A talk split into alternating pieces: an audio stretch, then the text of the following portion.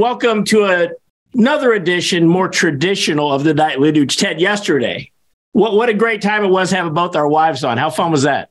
Well, again, I'm going to reiterate the most empower- empowering declaration on Valentine's Day. I celebrate Valentine's Day every day, and I would highly recommend all you guys out there do the same. Yeah, it was great Yes. stuff. So, a great Black Rifle Coffee salute to everybody out there that continues the love affair with our significant others. You know what, Ted? Uh, one of Joe Biden and his administration's signature pieces of legisl- legislation was the infrastructure bill. They said it was the most comprehensive piece of legislation. It was going to rebuild America's roads, airports, railways, um, so on and so forth.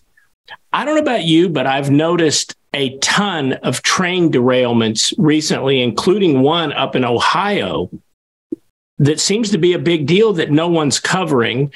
And so I'm just wanting to get your take today on what in the world is going on with these train derailments and why is the media not covering what happened up in, in Ohio?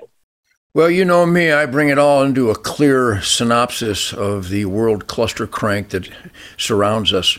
Pete Buttigieg got his job with the U.S. government because he's gay. That's his only qualification. He got his job because diversity is more important than qualifications, talent, or work ethic, or integrity or honesty.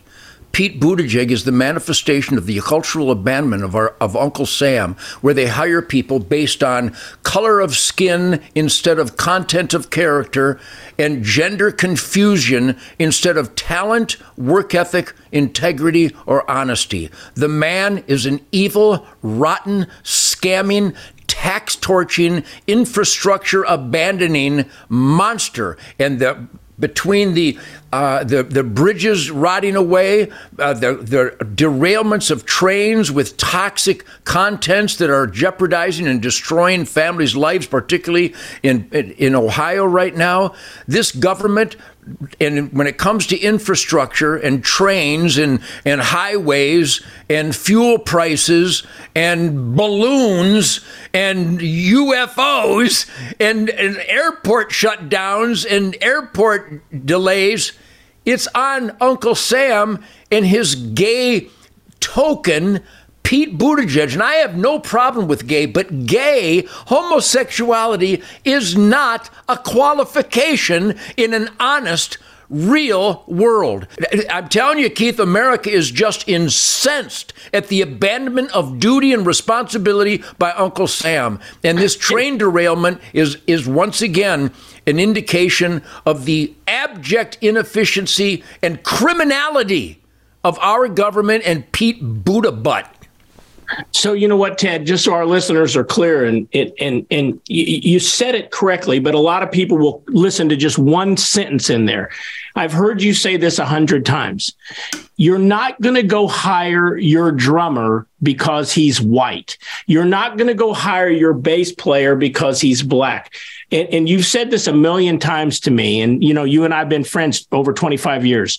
That you judge people not by race, religion, creed, or color.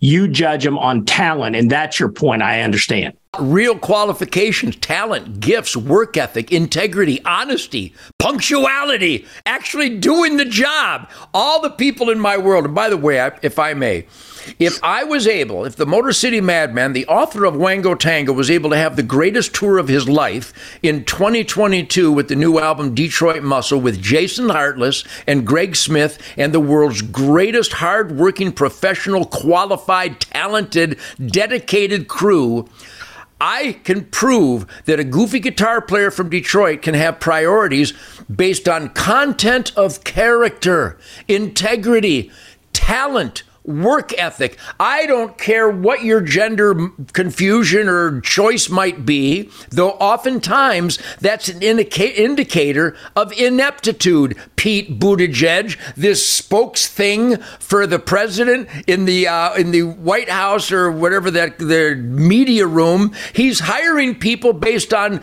color of skin and homosexuality instead of content of character. Who can't see this? And anybody that can't see us, come on the nightly nuge and tell me where I'm wrong. prove that my evidence is inaccurate because everybody with a heart and a soul and honesty and integrity, they know that what I'm saying is tragically and heartbreakingly true.